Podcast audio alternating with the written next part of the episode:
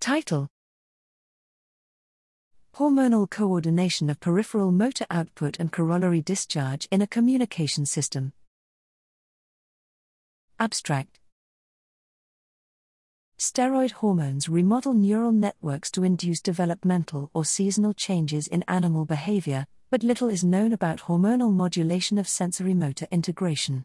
Here, we investigate hormonal effects on a predictive motor signal, termed corollary discharge, that modulates sensory processing in weakly electric mormyrid fish.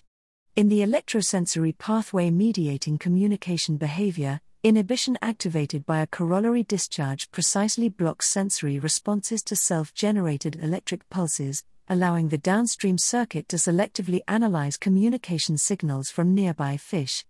These electric pulses are elongated by increasing testosterone levels in males during the breeding season. Using systematic testosterone treatment, we induced electric pulse elongation in fish and found that the timing of electroreceptor spiking responses to self generated pulses, reafference, was delayed as electric pulse duration increased. Recording evoked potentials from a midbrain electrosensory nucleus revealed that the timing of corollary discharge inhibition was delayed and elongated by testosterone. Further, this shift in corollary discharge timing was precisely matched to the shift in timing of the reafferent spikes.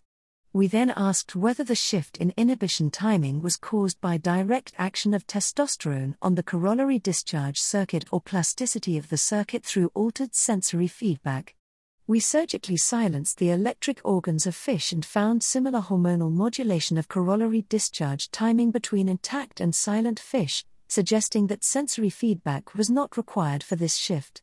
These results demonstrate that testosterone directly and independently modulates peripheral motor output and a predictive motor signal in a coordinated manner.